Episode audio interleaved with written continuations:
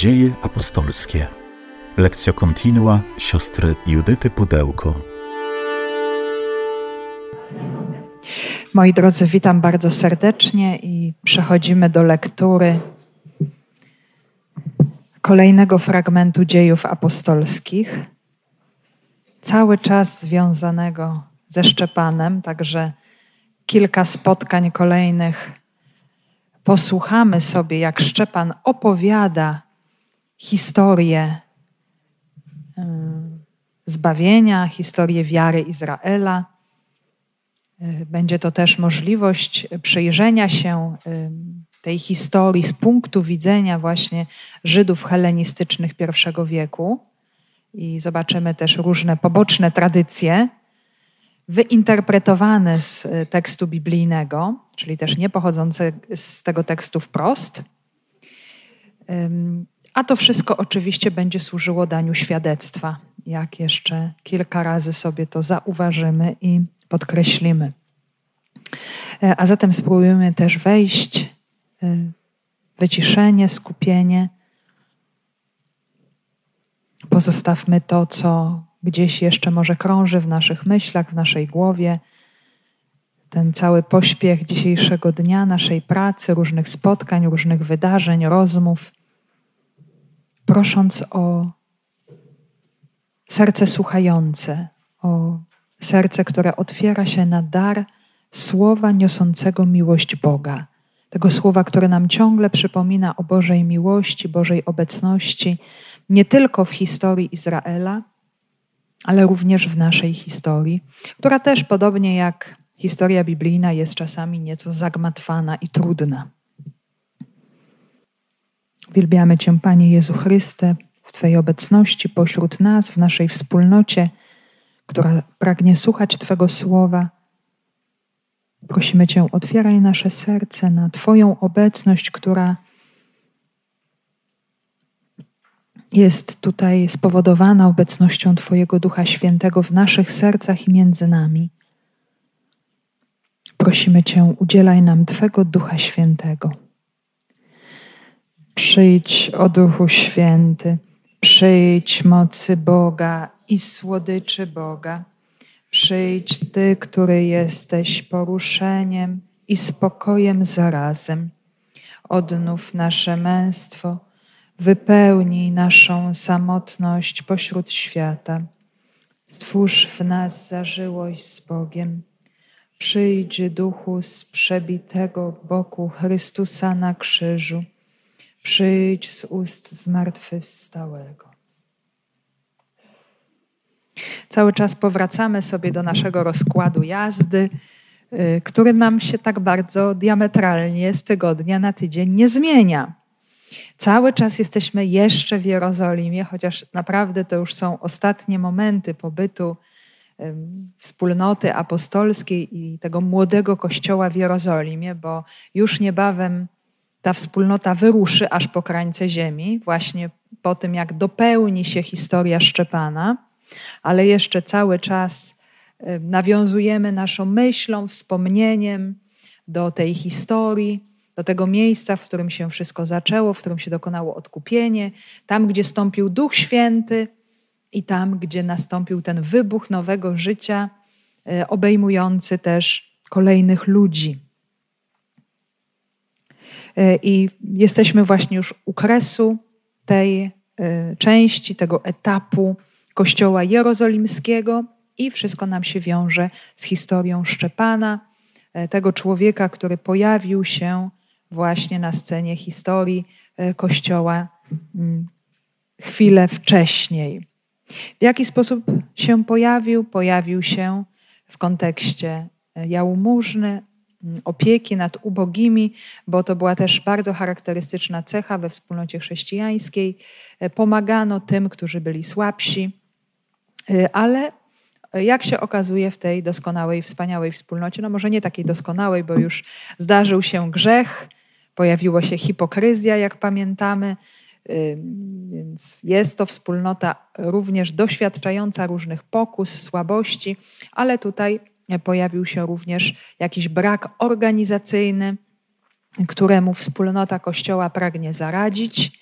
Więc na prośbę apostołów wspólnota wybiera, y, dostrzega siedmiu wspaniałych mężczyzn, Żydów o imionach greckich, czyli pewnie Żydów helenistycznych, znających grecką kulturę i język, e, tych, którzy mają się w imieniu wspólnoty opiekować ubogimi e, wdowami, wdowami właśnie helenistów.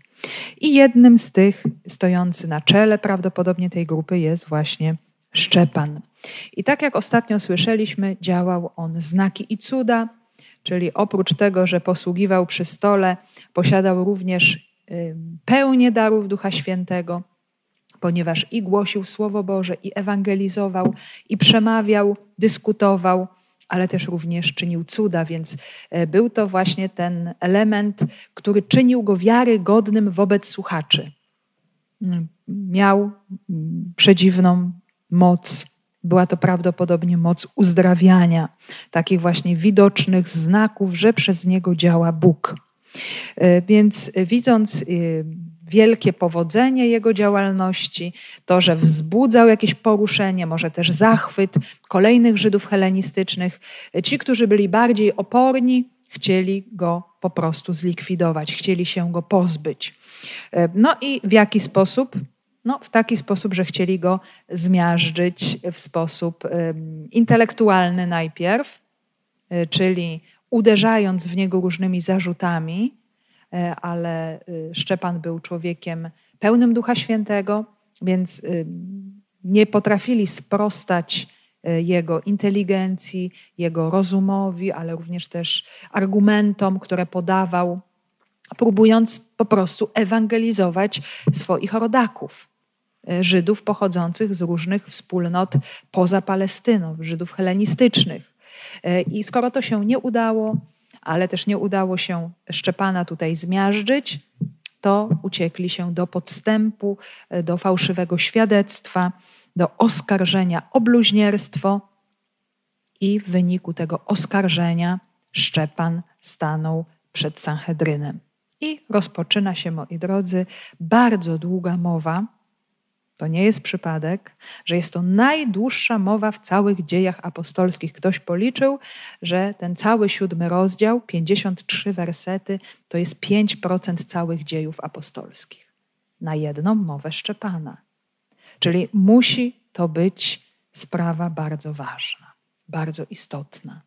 Bo to jest, zobaczcie, taka pierwsza mowa ewangelizacyjna, która, no już mieliśmy mowy Piotra, wspaniałe, pełne odwagi, o wiele krótsze oczywiście, y, ale jest to pierwsza mowa, która doprowadza do męczeństwa. I chyba warto się przyjrzeć, dlaczego y, i, i z czym się to wiązało, z czego to wynikało. Co takiego zrobił Szczepan? Spróbujmy sobie też zadać to pytanie, słuchając kawałeczkami tej mowy, bo będziemy ją kilka razy sobie tutaj przywoływać. Co takiego zrobił Szczepan, że oni go po prostu w wyniku tych słów bestialsko zabili, dopuścili się linczu, bezprawnego linczu, pomimo że, o tym też nie zapominajmy, w tym momencie Szczepan staje przed sądem. Tak samo jak stanął Jezus, jak pamiętamy, Jezus potem był przeprowadzony od Sanhedrynu do Piłata, żeby ten wyrok skazujący Sanhedrynu uprawomocnić, żeby mogli go wydać na śmierć, egzekucję wykonywali Rzymianie.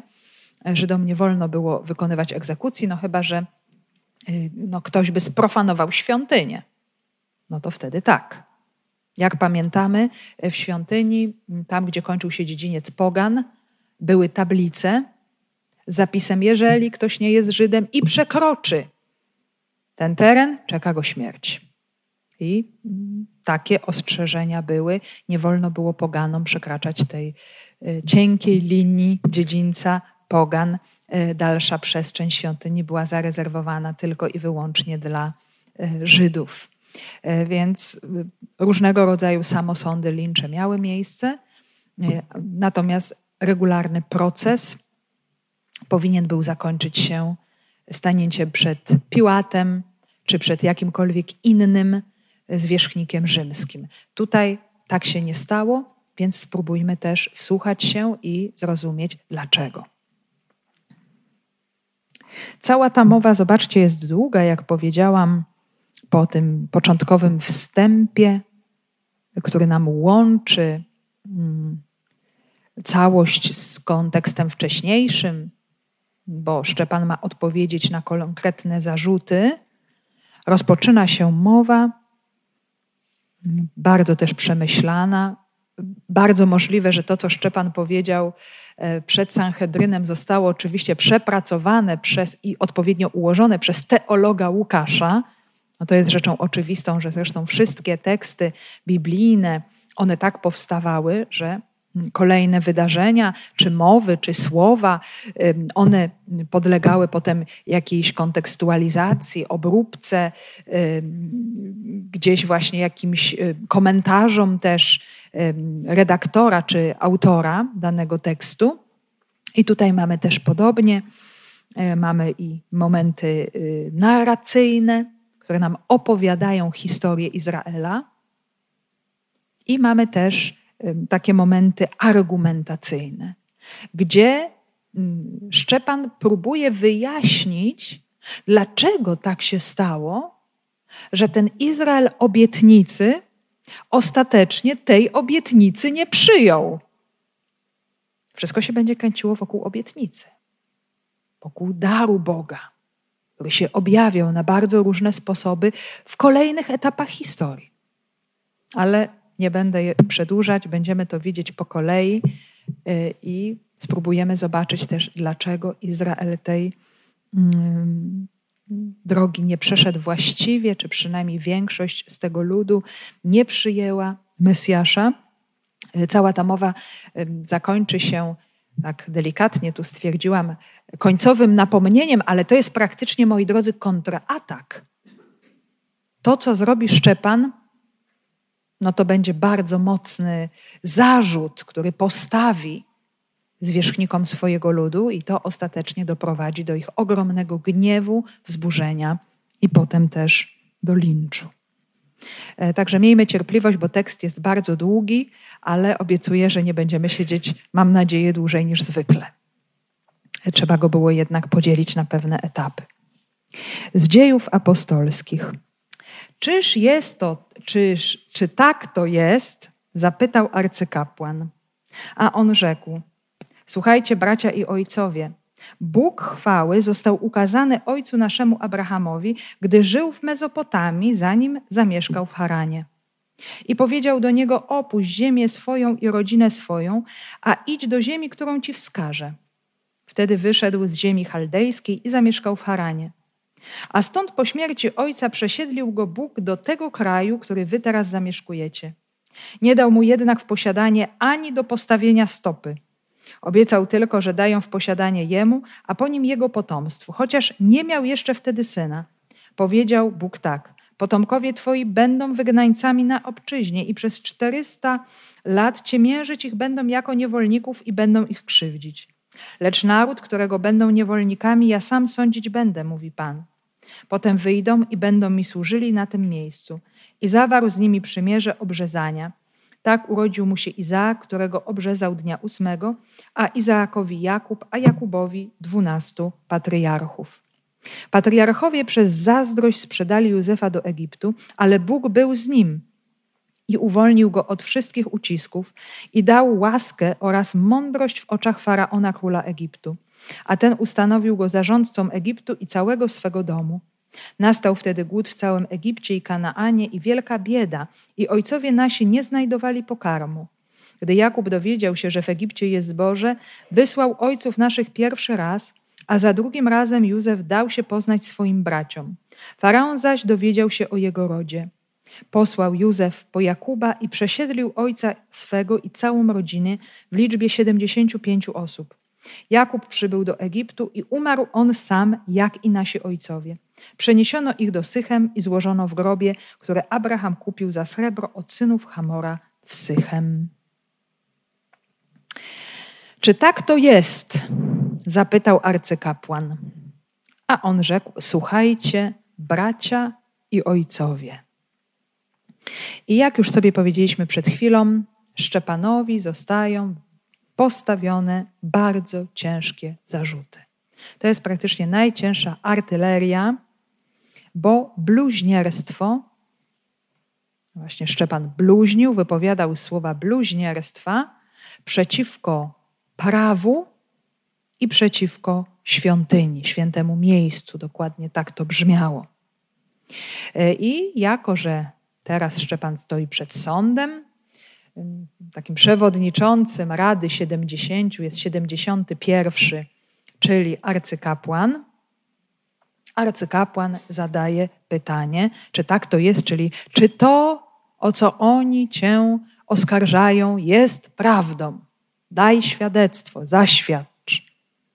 E, I tutaj Szczepan w odpowiedzi po pierwsze zwraca się do Sanhedrynu w dwojaki sposób. Mówi do nich bracia. Przez to pokazuje, ja nie jestem kimś wrogim wobec wspólnoty żydowskiej. My wszyscy jesteśmy braćmi. Wy jesteście moimi braćmi i ja jestem też waszym bratem. I zaraz będę się starał wam to pokazać, że jestem jak najbardziej prawowicie, prawowiernie wierzącym Żydem. I dalej mówi też ojcowie. Ojcowie, czyli wy, którzy jesteście zwierzchnikami, wy, którzy jesteście starsi, którzy macie doświadczenie. Ja w tym momencie uznaję to wasze zwierzchnictwo. Ale tak, żeby nie było, nie myślcie sobie, że ja wam też nie powiem tego, co mam wam powiedzieć, bo wam powiem. E, więc oczywiście z całym szacunkiem, z uznaniem autorytetu, z całym serdecznym braterstwem, ale jednocześnie bardzo, bardzo szczerze.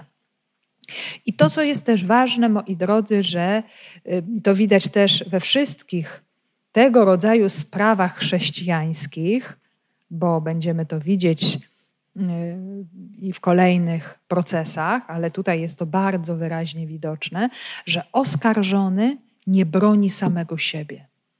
Nie ma tej obrony samego siebie. Y, jeżeli w ogóle on coś broni, no to broni sprawę Jezusa. To jest dla niego absolutnie najważniejsza sprawa, bo to też nam potwierdza, zobaczcie, kim jest apostoł, kim jest chrześcijanin, że to jest świadek, który nie mówi, nie działa, nie żyje y, w swoim imieniu, tylko wszystko, cokolwiek robi, robi w imieniu Jezusa.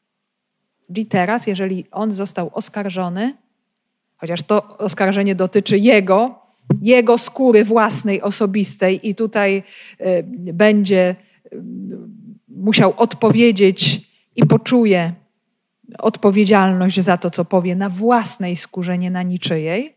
Będzie musiał nadstawić swego karku, y, całego swojego ciała bardzo poważnie, to jednak to jego wystąpienie jest spowodowane, o tym doskonale wiemy, osobą Jezusa, wiarą w Jezusa, wyznaniem Jezusa jako Mesjasza i Syna Bożego. I w tym imieniu Szczepan przemawia.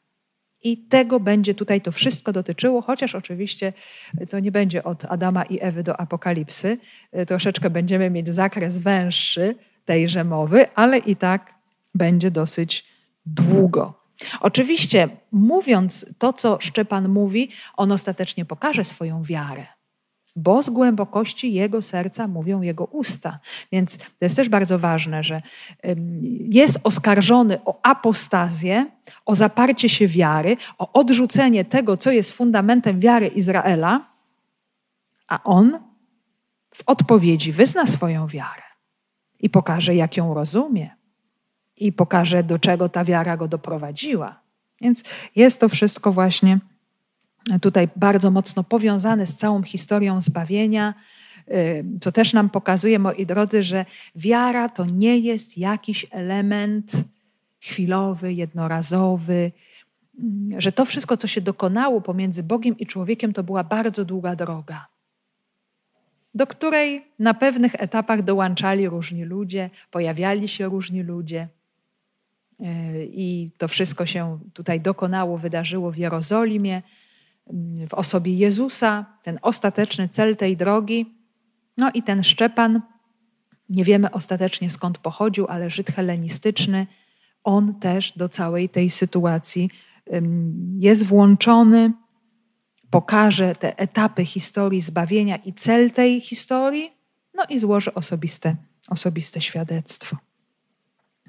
E, także, jak sobie powiedzieliśmy, najdłuższa mowa i pojawią się główne filary, będą te wszystkie elementy najważniejsze dla Izraela pierwszego testamentu, pierwszego przymierza, czyli prawo, świątynia, obrzezanie i ziemia. Te elementy w tej mowie nam się bardzo wyraźnie pojawią. I ta mowa rozpoczyna się następująco. Bóg chwały został ukazany ojcu naszemu Abrahamowi, gdy żył w Mezopotamii, zanim zamieszkał w Haranie. I powiedział do niego: Opuść ziemię swoją i rodzinę swoją, a idź do ziemi, którą ci wskażę. I sam początek pokazuje nam bardzo piękną rzecz, że źródłem tej historii jest Bóg. On stoi u początku tego wszystkiego, co jest dzisiaj. I to jest też niesamowicie piękne, że Szczepan potrafi to wszystko połączyć. Y, czyli mm, to jest też, moi drodzy, to, o czym słyszeliśmy w Ewangelii i też w Ewangelii Łukasza zwłaszcza, że Jezus na e, odchodne, odchodząc z tego świata, y, zapewnił uczniom, że będą umocnieni mocą z wysoka, otrzymają Ducha Świętego i będą posiadali właściwe zrozumienie Pisma. Oświecił ich umysły, tak że zrozumieli Pisma. I o co chodzi w tym zrozumieniu? Oczywiście chodzi o to, że oni zaczynają rozumieć cały sens historii w odniesieniu do Jezusa Chrystusa. Historii zbawienia, pierwszego przymierza, całej historii biblijnego Izraela. I to jest, moi drodzy, niesamowicie ważne też w naszej lekturze, czy w naszym rozumieniu Starego Testamentu, że ta wędrówka nas prowadzi do Jezusa. Nawet jeżeli my rozważamy na temat tej postaci, tej postaci, takich okoliczności, takiej wojny, takiego miejsca, bardzo mocno związanego z historią Izraela, to my robimy to w takim celu, że to powoli, powoli prowadzi nas, odsłania nam y, to, co jest celem tej historii, a mianowicie samego Jezusa. I te poszczególne etapy, one też są bardzo ciekawe, bo oczywiście Szczepan nie opowie o wszystkich szczegółach, bo oni by chyba tam siedzieli tydzień na tym posiedzeniu, czy nie wiem ile, by porządne im rekolekcje wygłosił, całkiem długie, ale będą tylko takie poszczególne akcenty, z których my będziemy mogli naprawdę zobaczyć te przebłyski zapowiedzi Jezusa Chrystusa odkupienia, czy zapowiedzi właśnie tego, do czego Bóg chce człowieka doprowadzić przez tę historię. Hmm? Chociaż też doskonale wiemy, że ci ludzie rozpoczynający tę historię, tak jakby choć jak właśnie Abraham, oni nie wiedzieli, do czego dojdą. Oni nie wiedzieli, jaki jest kres tej historii, że jest aż tak wielki. Więc głównym bohaterem tej historii jest Bóg, Bóg chwały. Chwała oczywiście wiąże się z jednej strony to jest, to jest jakaś wartość, e, dosłownie w języku hebrajskim, to znaczy ciężar osoby. Nam jest bardzo trudno mówić o ciężarze Boga, bo Bóg jest duchem, e, ale tak to było rozumienie, że to, co jest wspaniałe, to musi być też ciężkie. Można to na bardzo różne sposoby rozumieć, ten ciężar. E, chodzi tu przede wszystkim o znaczenie, o moc, o siłę. Chwała też wiąże się e, w Starym Testamencie z pewnymi objawami chwały Boga, no bo Bóg jest niewidzialny. Nikt Boga nie widzi, nie ogląda. E, można było oglądać tylko jakieś przebłyski przebłyski jego chwały, i tą chwałę Boga niektórzy mogli oglądać. Y, także to też nie jest, moi drodzy, bez znaczenia, bo y, te przebłyski chwały, oglądane, doświadczane w historii Izraela doprowadzą do czego? Do tego, że człowiek będzie mógł oglądać Boga w Jezusie Chrystusie. Już tak całkiem. A potem, teraz, na tym etapie, będzie mógł oglądać Boga w różnych przejawach działania Jego ducha, w kościele, w głoszonym słowie. Więc ta obecność Boga, ona się będzie zaznaczała na bardzo różne też y, sposoby. Ta chwała, to uwielbienie należy się Bogu i y, najpełniej właśnie ona się objawi i w Jezusie ogłoszonym na samym końcu, y, bo objawienie się tej chwały Szczepan wypowie swoimi ustami na koniec swojej mowy. No i oczywiście ta chwała Boża się objawi w męczeńskiej śmierci świadka. Więc wychodzimy od chwały Boga, od Jego piękna, splendoru, wartości, tak powiemy po naszemu ciężaru i zobaczymy, że pełnia tego piękna, wartości, splendoru, ciężaru to jest Syn Boży i ostatecznie każdy, kto wyznaje wiarę z całą otwartością i odwagą i daje świadectwo wiary w Syna Bożego. No i dochodzimy do pierwszego etapu, który Bóg chwały prowadzi. I pierwszym etapem jest oczywiście Abraham, bo to jest początek Izraela. Początek narodu wybranego jest związany z człowiekiem, który miał na imię Abram. Potem to imię zostało zmienione na Abraham. I jest tutaj mowa o tym, jak to życie Abrahama się zmieniło, bo żył on w Mezopotamii, czyli dosłownie powiemy w międzyrzeczu, między dwoma rzekami, tereny dzisiejszego Iraku, pobliże Zatoki Perskiej. Tam mamy Ur, które od pewnego czasu stało się chaldejskie.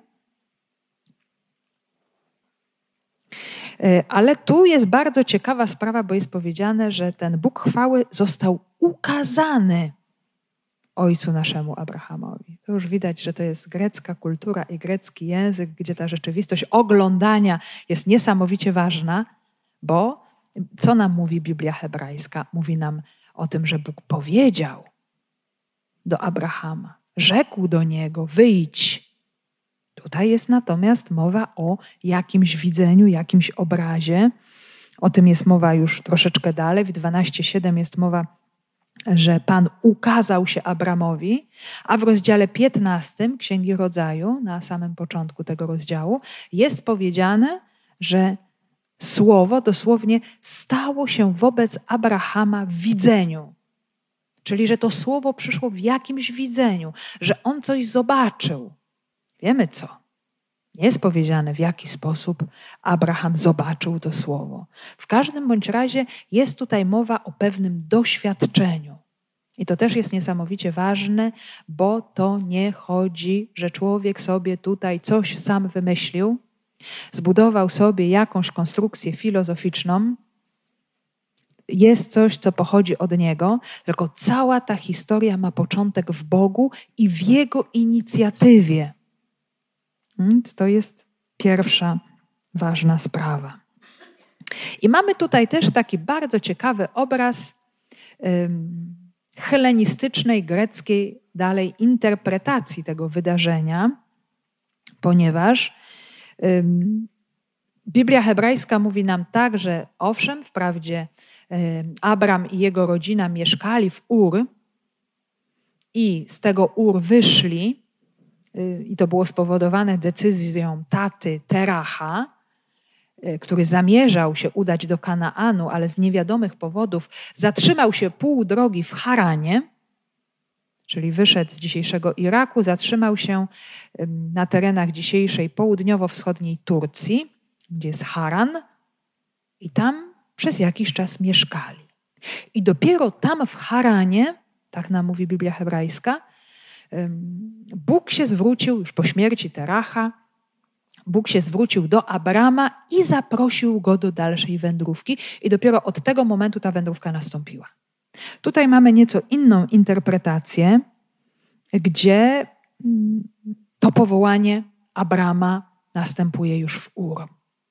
I nie wiemy, skąd się tego rodzaju interpretacje wzięły. Prawdopodobnie judaizm mm, helenistyczny w taki sposób to interpretował, że to powołanie Boga było uprzednie, że już Bóg dosięgał serca mm, Abrama w Ur.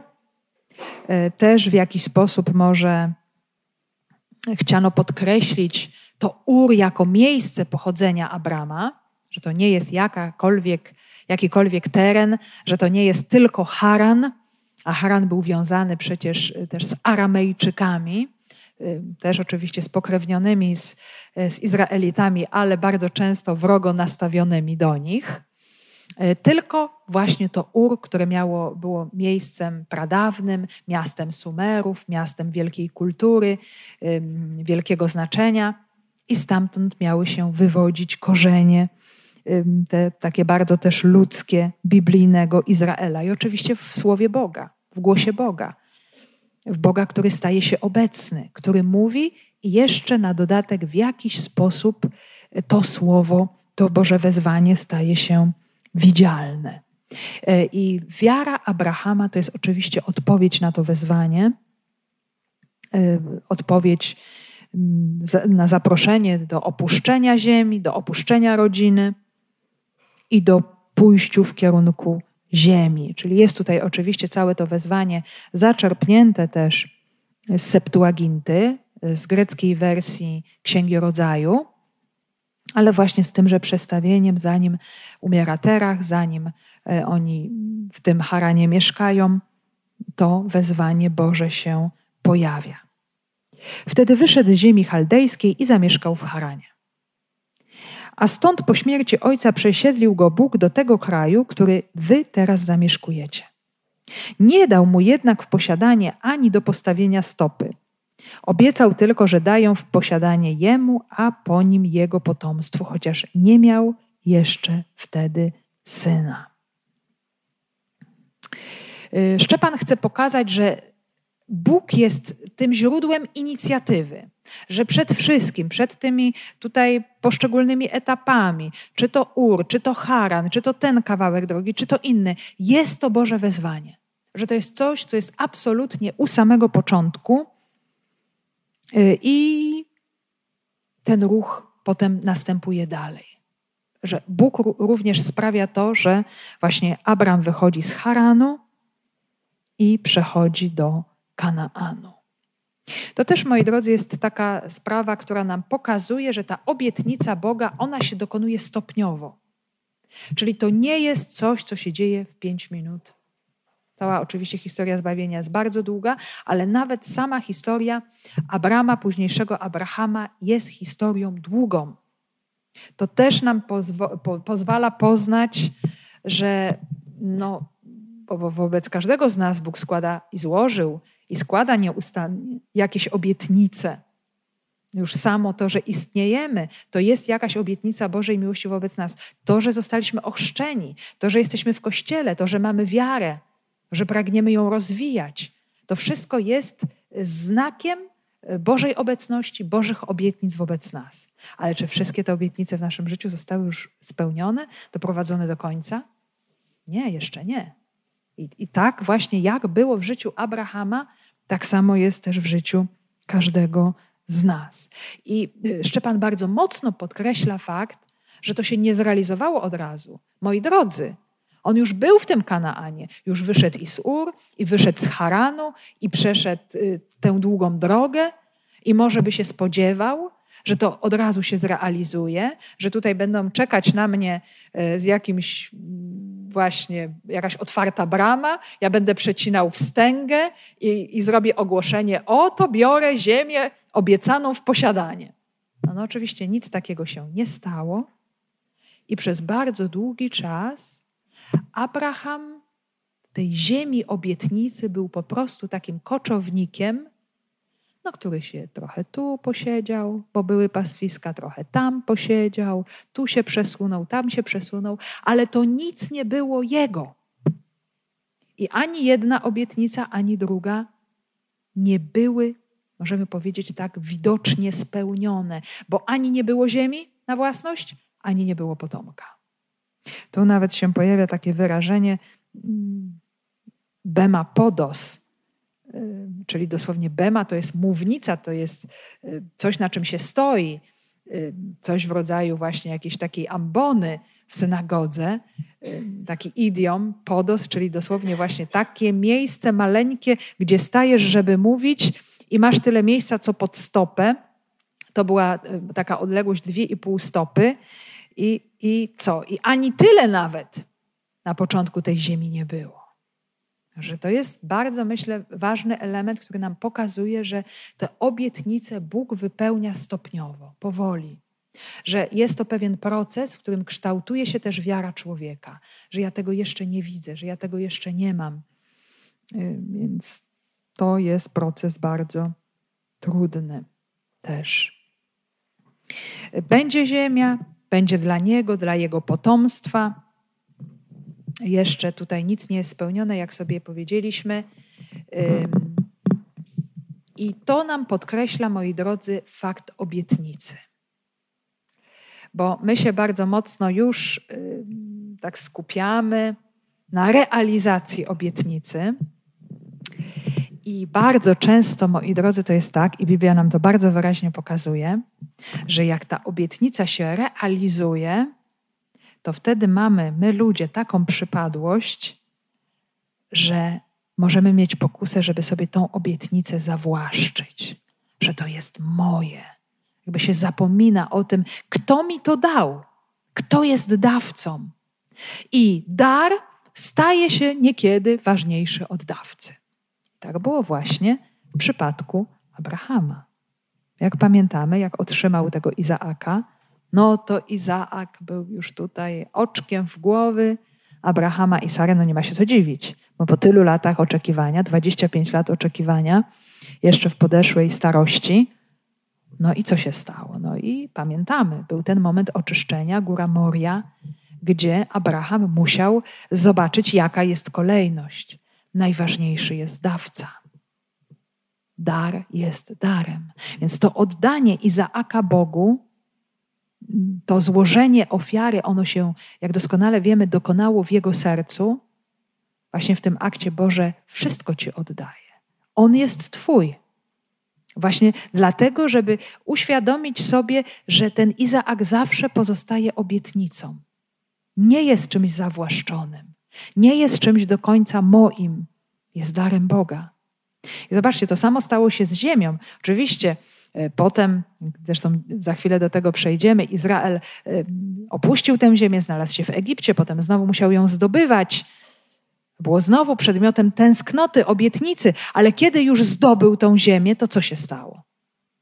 Zapomniał o dawcy. Dar stał się ważniejszy od dawcy.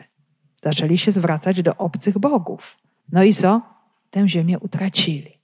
Więc jest to taka przedziwna pedagogia Boga, który zna serce człowieka, zna moje serce i wie, że mam jako człowiek, jako ludzie, mamy tę skłonność, żeby te Boże dary sobie zawłaszczyć. No i wtedy oczywiście stajemy się w jakiś sposób zależni od tych darów. Jakoś uzależnieni, że ja muszę to mieć, że ja bez tego nie mogę żyć. Tak jak Abraham by nie był w stanie prawie żyć bez tego Izaaka. A jednak się przekonał, że jest w stanie żyć bez Izaaka. Oddał go Bogu. Uwolnił swoje serce. Dojrzał do pełni wiary. Nie tak samo jak Izrael na wygnaniu musiał zobaczyć, no, jesteśmy bez tej ziemi. I wtedy właśnie, w tymże bolesnym czasie wygnania, dokonała się ogromna synteza wiary biblijnego Izraela, czy już tego, tego Izraela, tej Judy na wygnaniu w Babilonii. Więc Bóg czasami w tej historii jakby dopuszcza takie momenty niezrozumiałe, jakby wręcz przeczące tej obietnicy. No dlaczego ona się nie spełnia? Dlaczego jej jeszcze nie ma? No może z jakiegoś właśnie względu jest właśnie tak. Bóg to widzi. Tutaj zobaczcie, że e, Szczepan bardzo mocno podkreśla ten brak, to niespełnienie, że to się nie stało tak od razu że to był też bardzo y, długi czas. I ta, to, ta obietnica, ta zapowiedź Boga, bo to słowo Boga, no, jak Bóg coś powie, to, to się liczy, to jest prawda. Y, to ciągłe, możemy powiedzieć, oczekiwanie, ono miało też przygotować naród wybrany na co?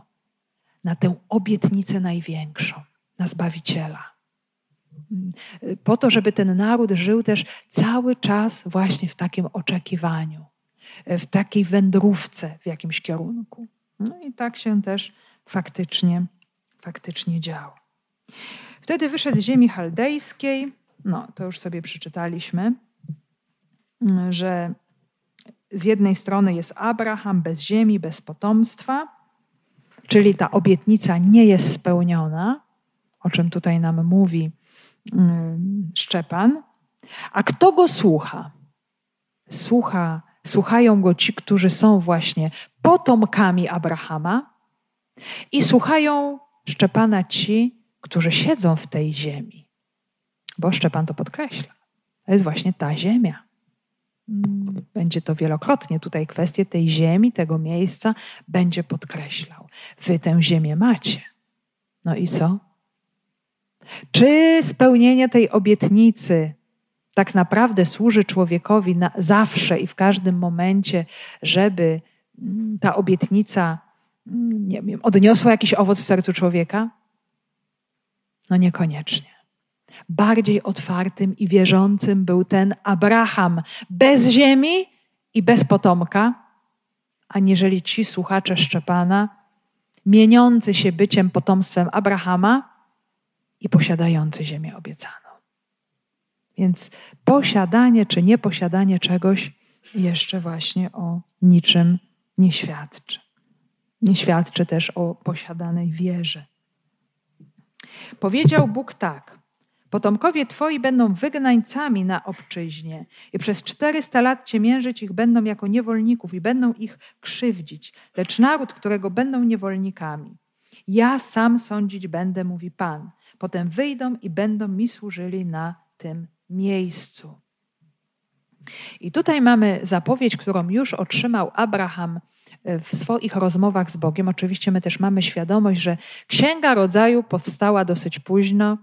Powstała właśnie na wygnaniu babilońskim, kiedy oni tę ziemię otrzymali, kiedy tę ziemię utracili, kiedy już mieli doświadczenie całej wcześniejszej historii, e, czyli właśnie pobytu w Egipcie i wyjścia z Egiptu i bycia też tam niewolnikami. E, więc jest to obecne w 15 rozdziale Księgi Rodzaju, kiedy Pan rzekł do Abrama: Wiedz o tym dobrze, iż twoi potomkowie będą przybywać jako przybysze w kraju, który nie będzie ich krajem. Przez 400 lat będą tam ciemiężeni jako niewolnicy, aż wreszcie ześlę zasłużoną karę na ten naród, którego będą niewolnikami, e, po czym oni wyjdą z wielkim dobytkiem. Tak też się stało, bo Izraelici złupili, czy jedni mówią złupili, inni mówią otrzymali liczne dary od Egipcjan, wychodząc w noc paschalną. Ale zobaczmy, tutaj nie jest to, ta wypowiedź zakończona w taki sposób. Jest powiedziane w ustach Szczepana coś zupełnie innego.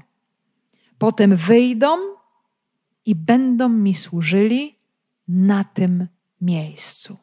I tu już Szczepan pewnie jakoś z pamięci przechodzi do zupełnie innego fragmentu Biblii. My też, jak znamy wiele fragmentów, czasami cytujemy coś z pamięci, coś nam się łączy, coś przypomina, że tu jest tak napisane, tu jest tak napisane. On pewnie też tak samo robi. I mamy tutaj odniesienie już do Księgi Wyjścia, czyli już do wykroczenia poza historię Abrahama, który otrzymuje właśnie y, te, to widzenie, tę zapowiedź przyszłej drogi jego potomstwa, bardzo też trudnej, bolesnej drogi. Natomiast y, tutaj mamy takie nawiązanie też już do historii Mojżesza, do wyjścia z Egiptu, które się dokona pod wodzą Mojżesza, a które będzie ukierunkowane na oddanie czci Bogu na tej górze. I wiemy oczywiście, że chodzi tutaj o górę Synaj, y, o górę Przymierza, górę Dekalogu. To jest, możemy powiedzieć, ten pierwszy etap, pierwszy cel wyjścia. Ja będę z Tobą, znakiem zaś dla Ciebie, że Cię posłałem, będzie to, iż po wyprowadzeniu tego ludu z Egiptu oddacie cześć Bogu na tej górze. I jest tutaj jakiś, y, możemy powiedzieć, jakieś subtelne nawiązanie do tej czci, którą Izrael oddaje Bogu na górze, ale tutaj nie mamy góry. Tutaj mamy to miejsce. I to miejsce może oczywiście się odnosić do tej góry, bo góra może być też jakimś miejscem, ale nie zapominajmy też, że we wcześniejszym kontekście Szczepan zostaje oskarżony, że wypowiada bluźnierstwo przeciwko temu miejscu, czyli przeciwko świątyni. I oczywiście y, Żydzi lubowali się w nadawaniu różnych nazw, zwłaszcza temu, co święte. Tak jak wiemy, że nie wypowiadali, nie wypowiadają imienia Pana Boga i za to nadają mu różne zastępcze imiona, żeby tego najświętszego imienia nie dotknąć. I bardzo często mówią na niego, na niego to imię, czyli Haszem. E, I tak samo nazywali i nazywają świątynię miejsce, czy to miejsce, makom po hebrajsku, topos, tutaj właśnie po grecku. To miejsce.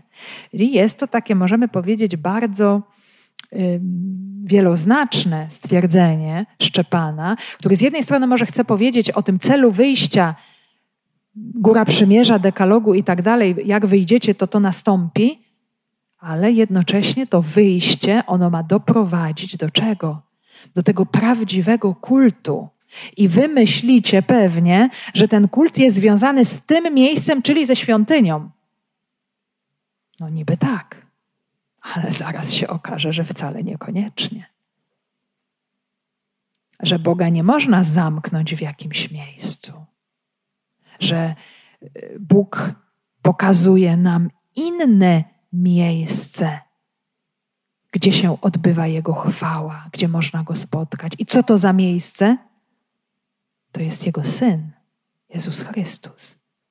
To jest to najprawdziwsze miejsce, ta świątynia, w której spotykamy Boga. Ale jest to na razie wszystko takie bardzo ogólne, tak bardzo wiele różnych elementów, możemy powiedzieć tak bardzo wieloznacznie, Szczepan mówi, żeby połączyć te różne wątki ze sobą, prowadząc, pokazując tak bardzo wielowątkową historię, świętą historię Izraela. I zawarł z nim przymierze obrzezania. Tak urodził mu się Izaak, którego obrzezał dnia ósmego, a Izaakowi Jakub, a Jakubowi dwunastu patriarchów. Teraz mamy nowy element. Kiedy Szczepan chce przejść od Abrahama do Izaaka, do Jakuba, to wcale nie mówi o tej obietnicy, o przymierzu związanym z potomstwem i ziemią, ale mówi o przymierzu obrzezania.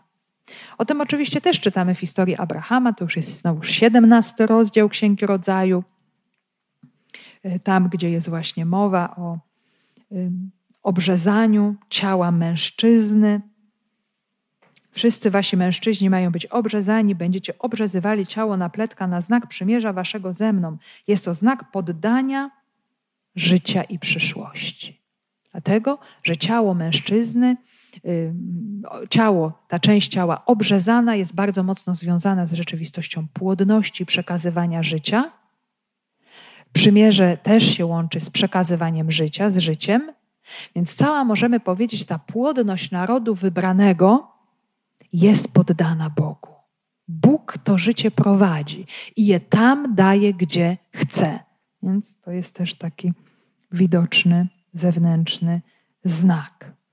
No i Abraham jest pierwszym, który przyjmuje to przymierze, i potem w ósmym dniu po narodzinach Izaak zostaje obrzezany, zostaje naznaczony tym znakiem.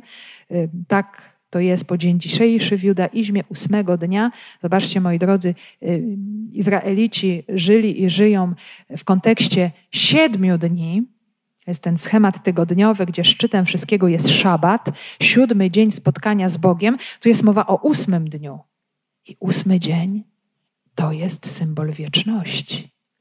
To jest symbol tego bycia z Bogiem już na zawsze, w pełni. Szabat tylko to przywołuje, zapowiada rzeczywistość bycia z Bogiem na wieki. A ósmy dzień miał to realizować. I to przymierze tak jakby wiąże poszczególnych właśnie członków narodu izraelskiego z Bogiem na wieki. Jesteś na wieki mój, na wieki. I my wiemy doskonale, że ten ósmy dzień to jest jednocześnie pierwszy dzień tygodnia, to jest zmartwychwstanie Jezusa. W tym się realizuje to przymierze w sposób właśnie mm, najpełniejszy. A tutaj jest właśnie tego zapowiedź. Czyli zobaczcie, mamy już takie małe przebłyski tego, co się dopełni całkowicie w Jezusie Chrystusie. No oczywiście pod warunkiem, że się czyta tę historię właśnie w odniesieniu do Niego. Patriarchowie przez zazdrość sprzedali Józefa do Egiptu, ale Bóg był z nim. I tutaj y, wiemy, że Jakub miał dwunastu synów, już Szczepan nie wymienia wszystkich po kolei, nazywa ich bardzo ogólnie patriarchami, chociaż my jesteśmy przyzwyczajeni, że tych trzech pierwszych, Abrahama, Izaaka i Jakuba, nazywamy patriarchami, ale tutaj również i wszyscy synowie Jakuba. Dlaczego? Bo oni są ojcami poszczególnych rodów, poszczególnych szczepów, y, tych pokoleń. I też ta historia nie jest opowiedziana tak bardzo y, szczegółowo. Nawet nie ma tutaj mowy o tej szczególnej pozycji pokolenia Judy. Dopiero usłyszymy o Dawidzie, jako tym wybranym z pokolenia Judy, nieco później. Natomiast jest podkreślona postać Józefa. Józefa Egipskiego, tego, który zostaje sprzedany z zazdrości. O tym czytamy w rozdziałach 37-50. Cała ta historia nam się pięknie rozgrywa. Też nie ma tutaj żadnych szczegółów, tylko taki, taka mała wzmianka. Bóg był z nim. O tym też Księga Rodzaju bardzo wyraźnie mówi. I jest to bardzo bolesna, trudna historia wyrzucenia wybitnego brata, byśmy powiedzieli, bo Józef, jak pamiętamy, on się wyróżniał, on był bardzo zdolny, on był umiłowany przez ojca, on miał specjalną szatę, no i on został znienawidzony. I został wyrzucony za nawias, sprzedany, jako skazany na niewolniczą śmierć. Więc moi drodzy, tu mamy kolejny mały szczegół, który już nam przywołuje Jezusa. Józef Egipski jest zapowiedzią, jest figurą, jest typem Jezusa. Ten umiłowany syn, który staje się ostatecznie znienawidzony i który tych braci krzywdzicieli ocala. Że jest to bardzo, bardzo wyraźny y, obraz, mm, że Bóg działa w tej historii, w tej historii bardzo bolesnej. Bóg był z nim i uwolnił go od wszystkich ucisków i dał łaskę oraz mądrość w oczach faraona, króla Egiptu, a ten ustanowił go zarządcą Egiptu i całego swego domu.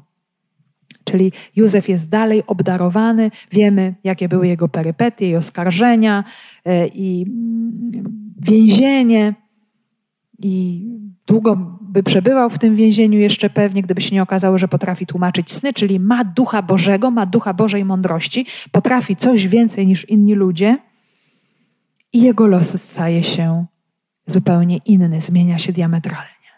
Właśnie Bóg potrafi działać w taki sposób, zupełnie, zupełnie niespodziewany. Nastał wtedy głód w całym Egipcie i Kanaanie i wielka bieda i ojcowie nasi nie znajdowali pokarmu. Gdy Jakub dowiedział się, że w Egipcie jest zboże, wysłał ojców naszych pierwszy raz, a za drugim razem Józef dał się poznać swoim braciom, faraon zaś dowiedział się o jego rodzie. Więc mamy rzeczywistość negatywną, moi drodzy, którą jest głód. To podobnie jak brak ziemi, jak brak potomstwa, to jest jakiś brak. I to brak bardzo konkretny, bardzo bolesny. Ale akurat w tym przypadku, w tej historii, ten głód staje się początkiem działania Boga. Zobaczcie, rodzina była podzielona. Bracia żyli w zatwardziałości e, serca i sumienia i w zakłamaniu, zupełnie jakby umyli sobie ręce, wyparli ze swego sumienia to, co zrobili swojemu bratu, i ta rodzina była rozdarta, i tam była rana. A przecież z tą rodziną jest związana obietnica. No i co? I Bóg musi coś zrobić z tym. I w jaki sposób działa? Syła głód. To jest bardzo też ciekawe, moi drodzy, że w historii człowieka może być tak, że Bóg, żeby zrobić coś swojego, coś absolutnie niezwykłego, czy nawet po ludzku niemożliwego, posługuje się sytuacjami tragicznymi, trudnymi, bolesnymi.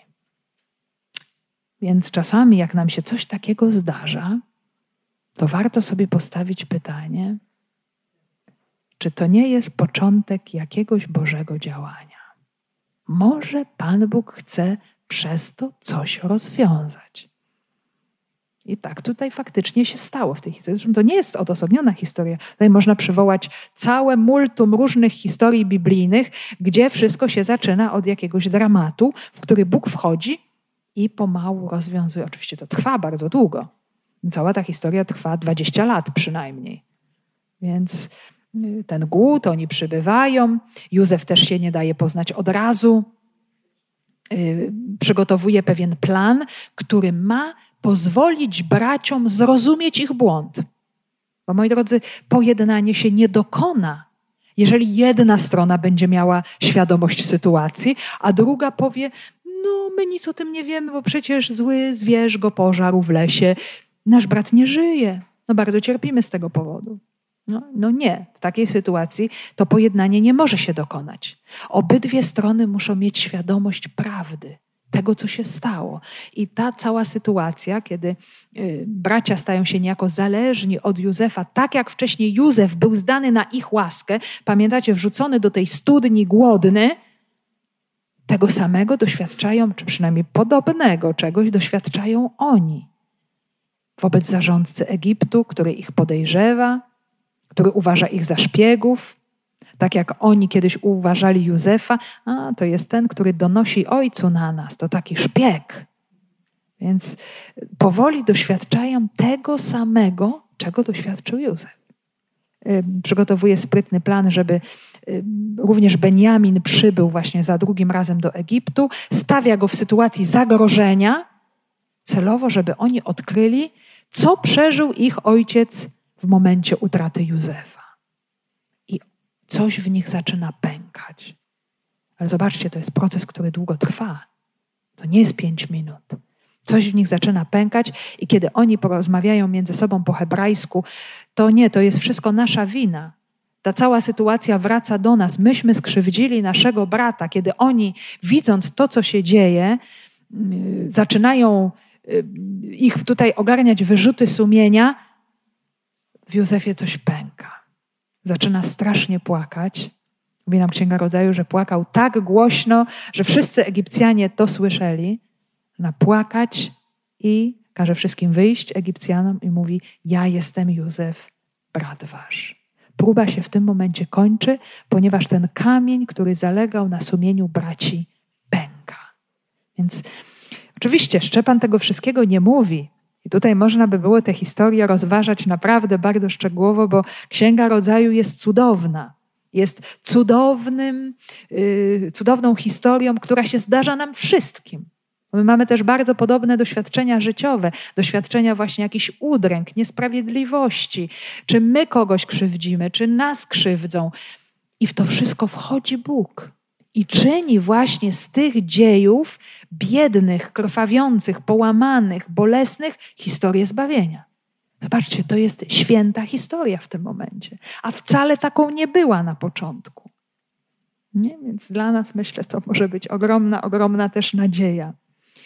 Y, także wszystko miało służyć, żeby doprowadzić braci do nawrócenia, aby mogło się dokonać pojednanie i aby mogło się okazać, że Bóg jest większy od całej tej historii. Bo co mówi Józef, kiedy daje się rozpoznać braciom? Bóg mnie tutaj sprowadził. Czyli to nie wy żeście mnie sprzedali ostatecznie. To nie wy kierujecie moją historią, nawet jeżeli coś takiego się stało.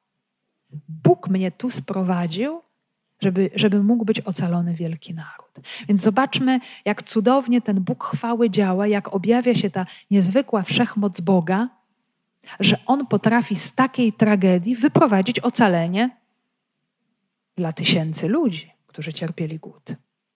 I to pokazuje coś nieprawdopodobnego, co Bóg robi z biedną, połamaną, krwawiącą historią człowieka. I Szczepan chce to w jakiś sposób powiedzieć też, oczywiście bardzo, bardzo oględnie. Posłał Józef po Jakuba i przesiedlili ojca swego i całą rodzinę w liczbie 75 osób. Jakub przybył do Egiptu i umarł on sam, jak i nasi ojcowie.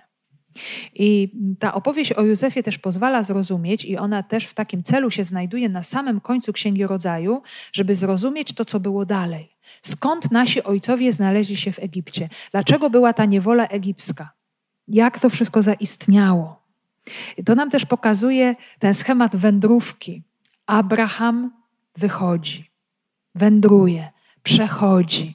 Potem cały ten naród udaje się do Egiptu. Potem będzie z tego Egiptu wychodził. Potem jeszcze będzie to wygnanie babilońskie. Potem będzie z tego wygnania wracał. Więc cały czas jest ten motyw przejścia, ruchu, drogi. To jest coś bardzo, bardzo też yy, dynamicznego. I ten Egipt początkowo jest miejscem ocalenia dla rodziny Jakuba, bo jest im tam bardzo dobrze, są bardzo szanowani jako rodzina Józefa, ale nie na długo, bo potem stają się zagrożeniem, są zbyt liczni, zbyt silni i doświadczają ogromnej eksterminacji. W międzyczasie patriarchowie umierają. I końcowy werset. Przeniesiono ich do Sychem i złożono w grobie, który Abraham kupił za srebro od synów Hamora w Sychem. I tutaj mamy połączenie dwóch tradycji, różnych tradycji, ale funkcjonujących, istniejących. Księga Rodzaju mówi nam, że Abraham kupił pole, kupił zasadniczo grotę i że ta grota to był Hebron. To nie było Sychem. I tam została pochowana Sara, to była pierwsza własność Abrahama w ziemi obiecanej.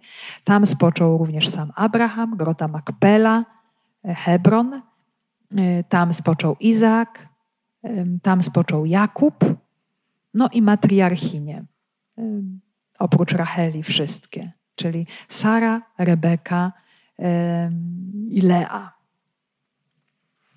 Ale mamy też drugą tradycję, która jest w księdze Jozułego na samiutkim końcu. Po tym, jak naród wybrany wchodzi do ziemi obiecanej, otrzymuje to terytorium, dokonuje się w 24 rozdziale odnowienie przymierza, jest właśnie na końcu ta wzmianka, a kości Józefa, które synowie Izraela zabrali ze sobą z Egiptu, pochowano w Sychem, na części pola kupionego przez Jakuba od synów Hamora, ojca Sychema, za sumę stu kesitów i stało się ono własnością synów Józefa. Czyli mamy tutaj dwie tradycje, i ten Hebron był taki ważny, to było w ogóle bardzo ważne miejsce w pokoleniu Judy. Natomiast Sychem było to bardzo ważne miejsce w historii Abrahama, z nim związane i nie tylko z nim, ale musimy pamiętać, że w dalszej historii to jest miejsce podziału. To jest miejsce rozpadu królestwa na północne i południowe. To jest miejsce schizmy. I też w tymże czasie, w czasach Jezusa, to jest ośrodek Samarytan. To jest Sychem, czyli to ewangeliczne Sychar, gdzie Jezus spotyka Samarytankę. To jest miejsce heretyków. I chyba nie przez przypadek Szczepan o tymże miejscu właśnie tutaj mówi, że Bóg może sobie wybierać i takie miejsca. Będą znakiem Jego łaski, ziemi danej na własność, znakiem przymierza, nawet jeżeli się tam dokona odstępstwo i niewierność, to Bóg to miejsce zagospodaruje na nowo. I moi drodzy, to jest tak, że tak w rzeczywistości tą ziemią obiecaną to jesteśmy my. Nasze serce. I my możemy te różne etapy tego sychem przechodzić, nosić w sobie. I oznaki przymierza, łaski Boga, w Sychem Bóg się objawiał też Abrahamowi, do niego przychodził, do niego mówił. Tam nastąpiło odstępstwo, schizma, podział, niewierność, problem. Tam przyszedł Jezus, gdzie zdobył serce Samarytanki, duchowe zaślubiny się tam dokonały i moi drodzy, tam za chwilę dokona się wielkie dzieło ewangelizacji. To będzie pierwszy teren, poza Judeą, to będzie pierwsze, to będą pierwsze krańce ziemi, tej ziemi znienawidzonej przez Żydów, odstępczej, która już w następnym rozdziale, bo w ósmym, otworzy się na Ewangelię. Więc zobaczmy, jak bardzo jest przedziwna ta historia, którą Bóg prowadzi, jak bardzo to, co było kiedyś, ma związek z tym, co jest teraz i zapowiada jeszcze coś, co się dokona niebawem. Także moi drodzy, historię pisze Bóg. Bóg chwały. Od niego rozpoczął y, Szczepan swoją mowę, skończy na Bożym Synu, Jezusie Chrystusie. I cała ta historia właśnie prowadzi do objawienia się wierności Boga, Jego zamiaru zbawienia i żadna ludzka niewierność ostatecznie nie będzie mogła tego zniweczyć, bo On pozostaje wierny i On sprawia, że ta wiara w ludziach rośnie i może dojść do pełni. Nawet pomimo wszelkich udręk, braków czy zagrożeń. I się tu w tym momencie zatrzymamy, moi drodzy. Zapraszam na chwilę adoracji, żebyśmy się przyjrzeli jakiemuś etapowi naszej historii zbawienia. Bo Szczepan mówi do Sanhedrynu, ale mówi też i do nas.